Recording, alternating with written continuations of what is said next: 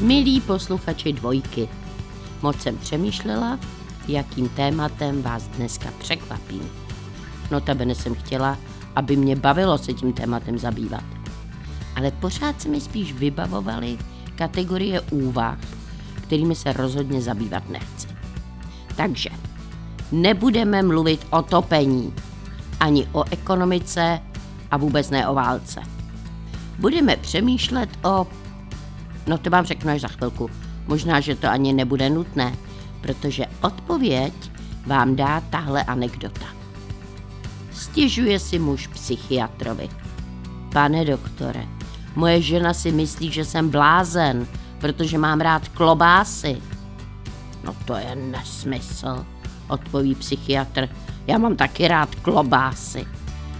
Vážně, zaraduje se muž. No tak to musíte vidět moji sbírku. Já jich mám tisíce. Posedlost, to je téma, které dnes budou mít omeletky. Právě začíná polední show se mnou, s Halinou Pavlovskou. Český rozhlas dvojka. Rádio, které vás baví. Omeletky právě začaly na dvojce a jsou o posedlosti. Hned v úvodu jsem vám odvyprávěla vtip o klobásách. A když je řeč o klobásách, tak jsem si logicky vzpomněla na svého otce. Ne, že by byl klobásami přímo posedlý, ale miloval je.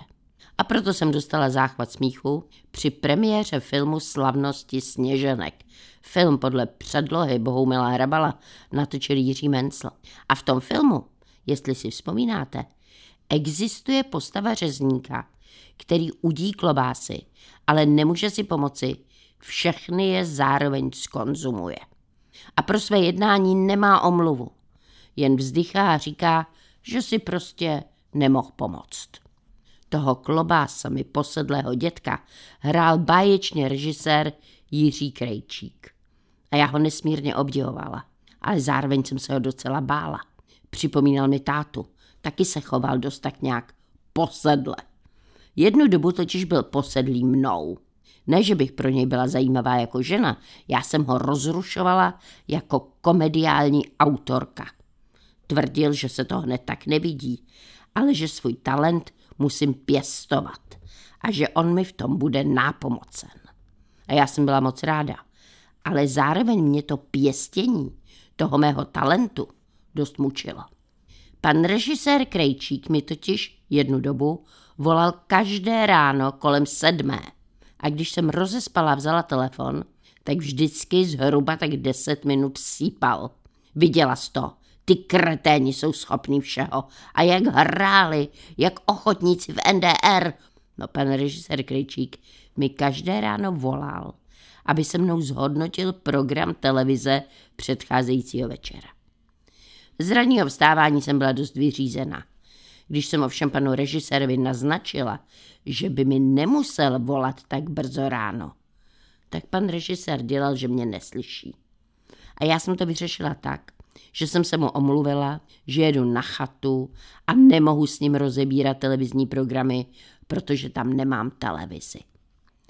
A pak jsem jednou seděla na chalupě, na verandě a viděla jsem, jak dole u plotu, protože naše chalupa vlastně taková chata, stála v prudkém svahu, jak se dole otvírá branka, do ní se tlačí velká krabice a za ní se objevila červená tvář pana režiséra. Nese ti televizi, řekl tehdy suše můj manžel. Pan režisér ušel s nákladem asi pět metrů, pak krabici vstekle mrštil na zem a sám se svalil hned vedle. A teď umřel, řekl manžel. Ale pan režisér Kryčík neumřel. Jen ta televize, kterou vlekl, ta byla na padrť. Pan režisér ale svého činu nelitoval. Naopak ještě pár střepů z obrazovky rozdrtil botou a řekl, stejně se na to nedá koukat.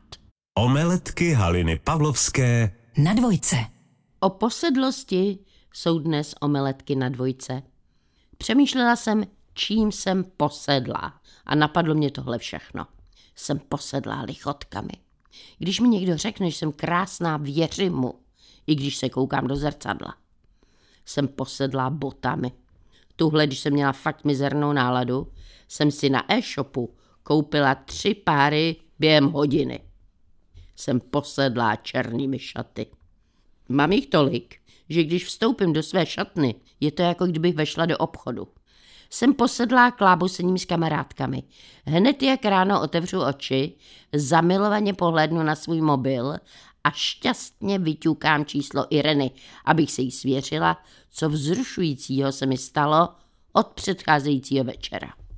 Jsem posedlá plánováním výletů a dovolených, na které se mi pak nechce jet, protože jsem zároveň posedlá touhou nikam nemuset jet, nikam nechodit, neoblékat se do těsného oblečení a nebavit se s cizími lidmi.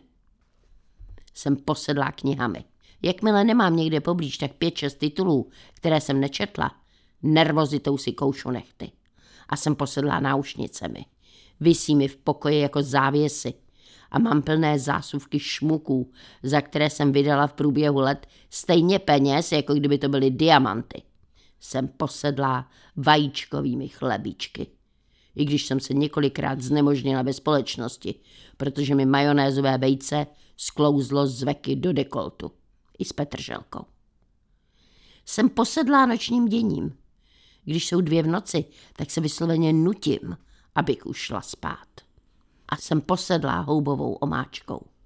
Nejšťastnější bych byla, kdyby mi denně stála na plotně a já bych si ji vlažnou ochutnávala lžící od rána do večera.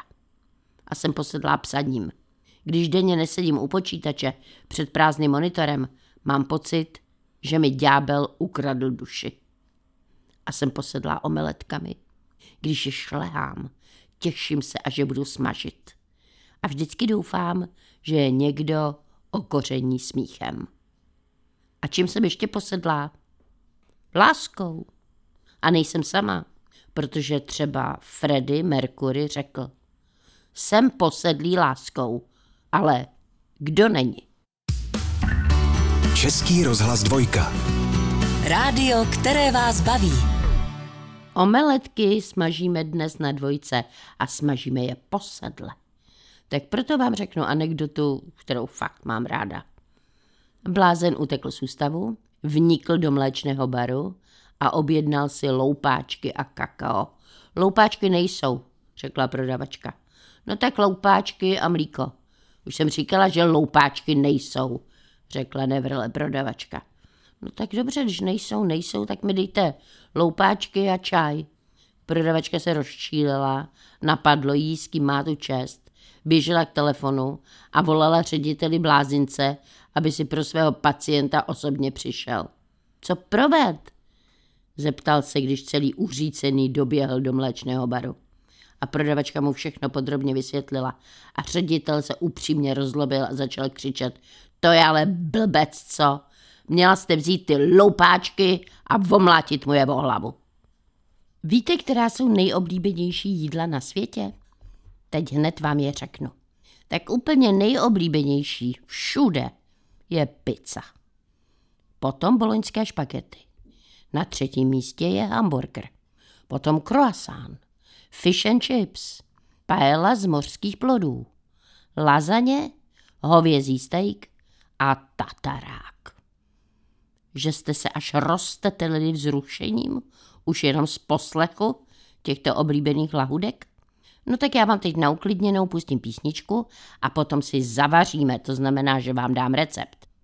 Mimochodem, moje maminka mi někdy, když jsem jí připadala rozrušená, nebo ustrašená, nebo naopak vypjatě veselá, recitovala říkanku pro sklidnění. A já jsem nikdy nepochopila, proč by mě měl ten nesmysl uklidnit. Ale paradoxně to vždycky zafungovalo. Takže teď poslouchejte a napište mi, jestli o té rýmovačce něco víte. Já totiž o ní nevím vlastně nic. Máma mi vždycky říkala, když byl pašík malé sele, neměl v světě nepřítele. Ze dvora mu snesli všecko. Chovali ho jako děcko. Český rozhlas dvojka. Rádio, které vás baví. Omeletky na dvojce dnes servírujeme plné posedlosti. Hodně lidí je v současnosti posedlých po zdravém stylu života. To znamená, že konzumují biozeleninu, omezují maso, tuky a cukr by nesnědli, ani kdyby nad jejich krkem mával mečem kat. No a taky se hodně cvičí a chodí. A tuhle jsem se musela zasmát, když jsem v pořadu Jana Krause v televizi poslouchala takového milého lékaře, patologa z Brna, který na otázku, jak se má člověk udržet co nejdéle živ, odpověděl. Ať nejezdí na kole, po padesátce ať neběhá a jí tak nějak podle vlastního rozumu a ne podle modních trendů. A teď vám dám ten recept, který jsem vám slíbila už před písničkou.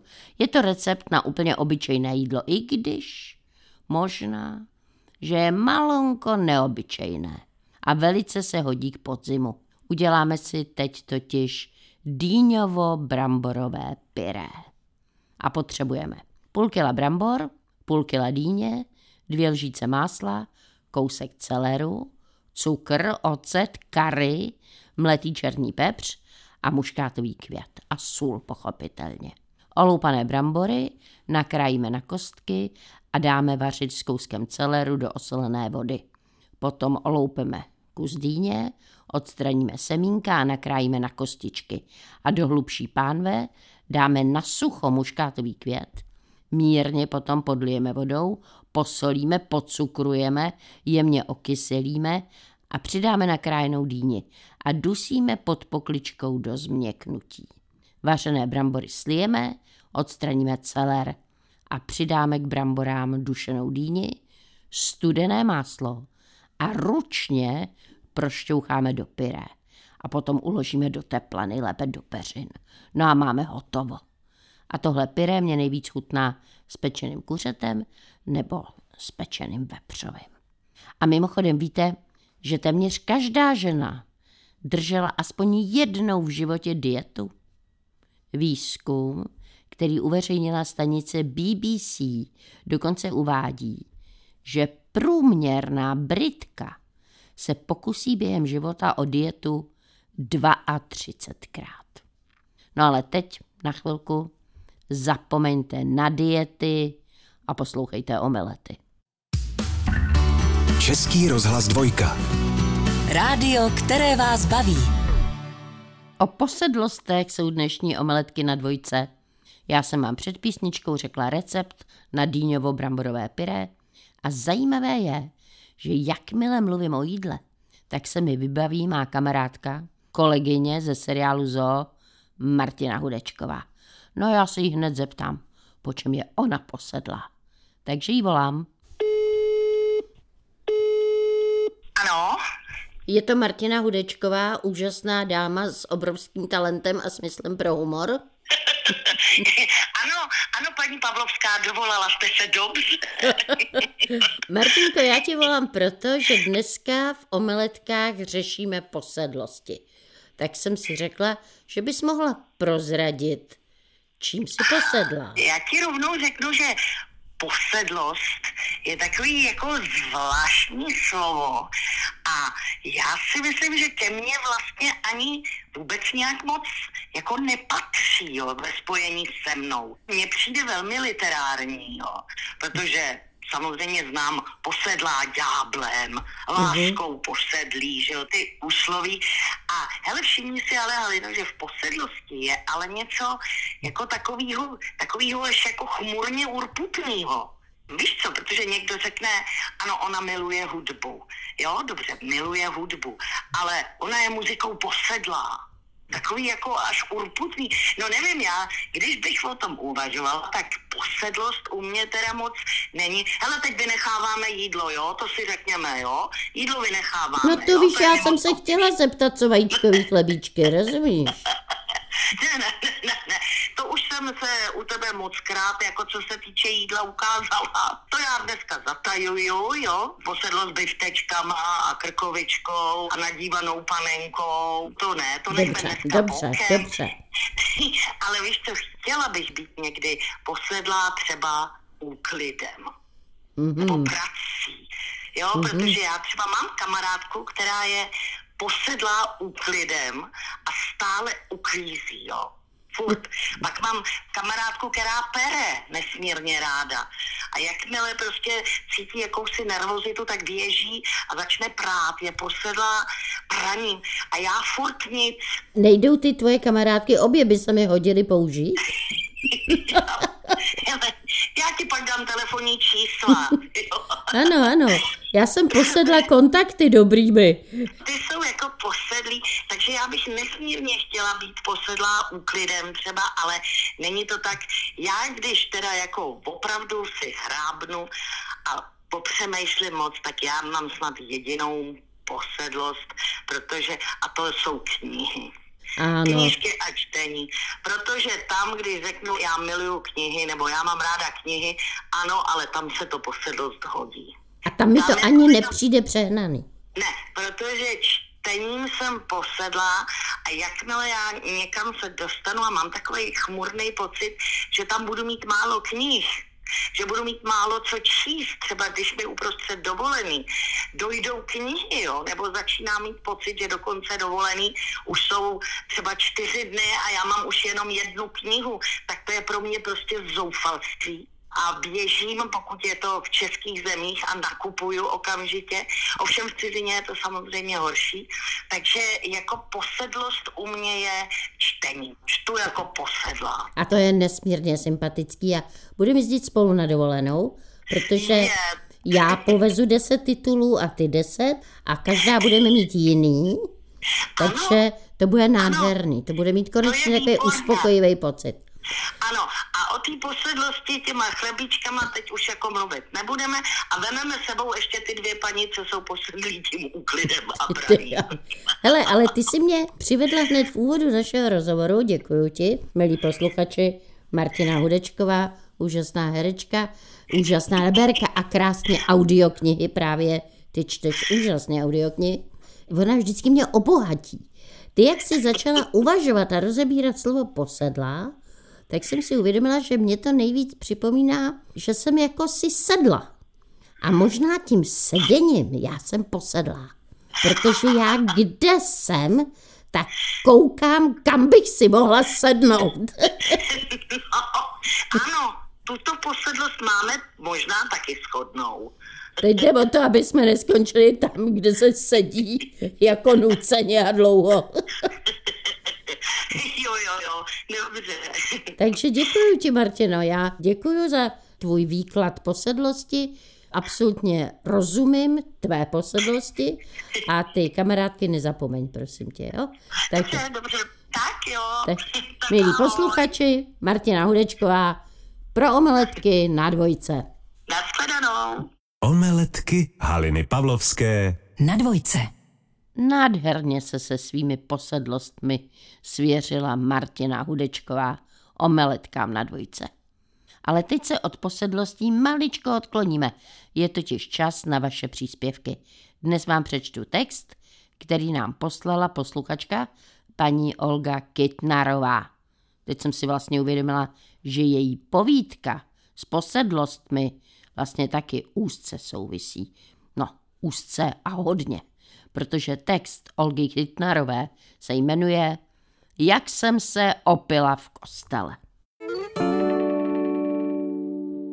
Omluvitelné je, řekněme to, že jsem byla opilá poprvé ve svých necelých 15 letech. Neomluvitelné pak to, že se to stalo v kostele. Abychom to rozklíčovali, musíme vysvětlit, kdy, kde a proč k tomu došlo. Začala bych tím, že jsme v průběhu letních prázdnin pobývali se sestrou a rodiči v části rodinného domku, který pronajímal místní muzikant, působící jako kapelník, varhaník a učitel hudby. V Letči nad Sázavou a okolí to byla legendární postava. Jeho vysoká, suchá figura byla nepřehlednutelná v jakékoliv roli. Jeho vtípky, byť opakované, vždycky vyvolali patřičný smích. Celé jeho jednání a vystupování mělo punc lidového šprýmaře, zasvěceného službě umění. Byl to takový sluneční člověk. Když vstoupil do místnosti, jako by se v ní rozsvítilo. Ve své profesi působil jako slušný odborník, který se zasloužil o povznesení hudebnosti zdejší lokality od střední po nejmladší generaci. Dá se říci, že všichni muzikanti byli jeho žáky. Nedovedla jsem ještě tak posoudit kvalitu různých ansámblů, které sestavoval a řídil při nejrůznějších příležitostech, ale jejich výstupy byly intonačně poměrně přesné a rytmus šlapal ve svých kolejích, zdůrazňující žánrovou charakteristiku akce. Pan kapelník uměl hrát snad na všechny nástroje. Smysluplně uměl rozehrát smyčce, jako housle, čelo a basu, ale se stejnou obratností uměl rozeznít klarinety, pikolu a hlavně pak v lidové hudbě žádané žestě, jako pozouny, tubu, heligonku, lesní rohy a trubku. A když tomu připočteme ještě varhany, harmonium a klavír, máme obraz této osobnosti v hlavních rysech načrtnutý. Celém kraji se o něm vědělo, že bez jeho činnosti nebylo možno si představit tamní hudební život. Naštěstí neplánoval odstěhovat se jinam, naopak rozšiřoval o sobě historku, že ledač nikdy neopustí, protože je nesmrtelný. Doma pobýval jen několikrát za týden odpoledne, kdy se mu kolem čtvrté hodiny nahrnulo tak pět žáků. Odvedl je do malé hudebny, přiměl je vybalit nástroje z futrálů, potom naladit a posléze jim zadal individuální nebo kolektivní úkol. Musím ještě prozradit, že se mu tam současně sešli žáci, učící se na housle, basu, klarinet nebo trubku, kteří hrávali společně. Zazněl povel, hrajte stupnici E-dur a A-dur, pak molovou D-mol a harmonickou H-mol a tak dále. A učitel přitom nesmlouvavě odešel chodbou na dvorek, aby zde štípal dříví. Žáky poslouchal a otevřeným oknem je opravoval. Hlupáku, tam je přece cis. A pamatuj si, že vedle křížků existují i Bčka. Proč si se doba nepřipravoval? Po společné dvouhodince studenty propustil a vrhl se na své rozsáhlé povinnosti sedláka. Pěstoval brambory, řepu, zeleninu, měl množství ovocných stromů. Po dvoře mu chodili husy a slepice, ve chlívku mečeli kozy. Na to celé hospodářství měl nesrovnatelně méně času než jeho vrstevníci. Byl doma jenom málo kdy. Pořád se v této krajině rodili děti, pořád se konaly křtiny, umírali lidé, konaly se pohřby a mezi tím se třpitily rozdováděné veselky. Muziky hrály v kostelích, na hřbitovek i v hospodách a tam všude pan Beran musel být, i protože to organizoval. Do dneška si nedovedu představit něco dojímavějšího a velkolepějšího, nežli smuteční kutálku muzikantů, táhnoucí se z kopce dolů jako had na ledečský hřbitov. Škoda, že její kapelník nesplnil své slovo v tom, že je nesmrtelný. Pozvala bych si ho na vlastní pohřeb. Připravila bych mu tam nějakou dobrou kořaličku, kterou on celý život moc miloval. Pan Beran působil také jako první a myslím, že jediný varhaník ve zdejším kostele. Budova svatostánku se nalézala jen přes úzkou uličku proti hospodě. A tak se stávalo, že se dotyčný stavěl na panáka buď před, anebo po bohoslužbě. Málo kdo věděl, že tomu někdy bývalo i během bohoslužby. To bylo tak trošku naše tajemství. I když místní nástroj nebyl z těch špičkových, přece měl řádné rejstříky a dynamiku, to je sílu zvuku, která prý dovedla první posluchače v Anglii až k panické hrůze a k upadání domdlob. Když při mši nastoupila rétorická místa, v níž se tolik nehraje, protože hovoří víc kněz, pan Beran křepce vyskočil od nástroje a s pokynem drž se v Édur bleskově sjel z kruchty k východu a tam sprintoval do hospody. Když si tam splnil svou denní dávku alkoholu, bleskově se vracel. Stihl to tak do čtyř minut. Svatba v kostele je obřadem povznášejícím duši i tělo, ceremonií, na kterou se vzpomíná celý život. I já tak na tu ledičskou svatbu 50. let, tak to budu vzpomínat, i když jsem se sama nevdávala. S přítelkyní jsme tam slíbili zaspívat dvouhlasné Ave Maria.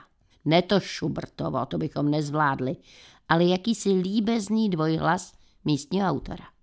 Už při příchodu do chrámu nás lapil jakýsi svatební pořadatel a nabídl nám zavdat si na zdraví novomanželů přímo z lahve. Nedalo se to odmítnout. Navíc jsme zjistili, že mok, který nazval domácí Mrnkovicí, je mimořádně lahodný. Byvše stále ponoukány, několikrát jsme zopakovali štamprdle do pravé a levé nohy a pak se pilo na nevěstu a pak na ženíka a na jejich rodiče a příbuzné a pana Varhaníka a na úspěch našeho zpěvu a tak dále a tak podobně. My jsme ještě s odřenýma ušima v kostele zaspívali dvojhlas. A pak už jsme utíkali do nedaleké školní jídelny, kde jsme měli předplacený oběd. Tam se naše nenormalita projevila hned několikrát. Každá jsme si sedla k jinému stolku, to abychom po sobě mohli házet nudle s mákem, které byly tehdy na jídelníčku, na delší vzdálenost. Když nás z jídelny vyhodili s nevěřící hláškou, co blbnem, jali jsme se cestovat přes celou ledeč za rodiči domů. Neobešlo se to bez mnoha pádů, povalování se v trávě, honění psů, hlučného řechtání a veselého zpěvu. Ledečské drbny si tehdy mohli říkat, tyhle holky, které asi nemají doma sukni, protože chodí pořád jenom v kraťasek, ty jsou k tomu ještě pěkně nevychované. Dneska se tedy ukázali. A já budu do smrti šťastná uvědomí, že by nám asi nikdy nepřisoudili pravou příčinu našeho chování. Náramnou ožralost. Venkoncem jsme na ně působili jako nobl pražská rodina, která v Leči tráví spořádané letní prázdniny. Omeletky Haliny Pavlovské. V sobotu a v neděli v pravé poledne Na dvojce. Neohýbejte to, nezalévejte to, neskoušejte to udělat logicky. Neměňte svou duši podle módy. Spíš nemilosrdně následujte své nejsilnější posedlosti, prohlásil Franz Kafka. A já ho cituji proto, že dnes jsme na dvojce v omeletkách probírali právě posedlost. Milí posluchači, pište mi o svých posedlostech a radostech a strastech. Pište své vlastní originální příběhy a nezapomeňte mi je poslat na adresu halina.rozhlas.cz a nebo na adresu Českého rozhlasu dvojka omeletky Vinohradská 12 Praha 2 120 00. A to už je pro dnešek fakt všechno. I když vzpomněla jsem si, s čím se mi včera večer svěřil můj přítel. Když šel ráno do práce, tak se zastavil v kavárně u nás na rohu a najednou začalo pršet. A on zrovna odcházel a tak nějak automaticky sáhl po deštníku u vchodu. To je můj deštník, rozstřikla se na ní vstekle dáma od sousedního stolku. No, tak přítel se jí omluvil a řekl, že si vlastně neuvědomil, že on si nevzal žádný deštník a odešel. Dorazil do své kanceláře, byl celý promočený a tam zjistil, že v té kanceláři má nejenom jeden, ale hned tři zapomenuté deštníky. A rozhodl se, že až večer půjde domů, že si je odnese. No, večer už byl skoro před naším domem, když najednou přijelo taxi a z toho taxi vystoupila ta žena z rána z té kavárny. A podívala se na ty tři deštníky, podívala se na přítele a pak řekla, vidím, že se vám dneska opravdu dařilo. No, a já vám přeju, ať se vám taky daří. Vaše Halina Pavlovská. Partnerem tohoto pořadu jste vy, posluchači Českého rozhlasu. už sto let vysíláme díky vám. Děkujeme.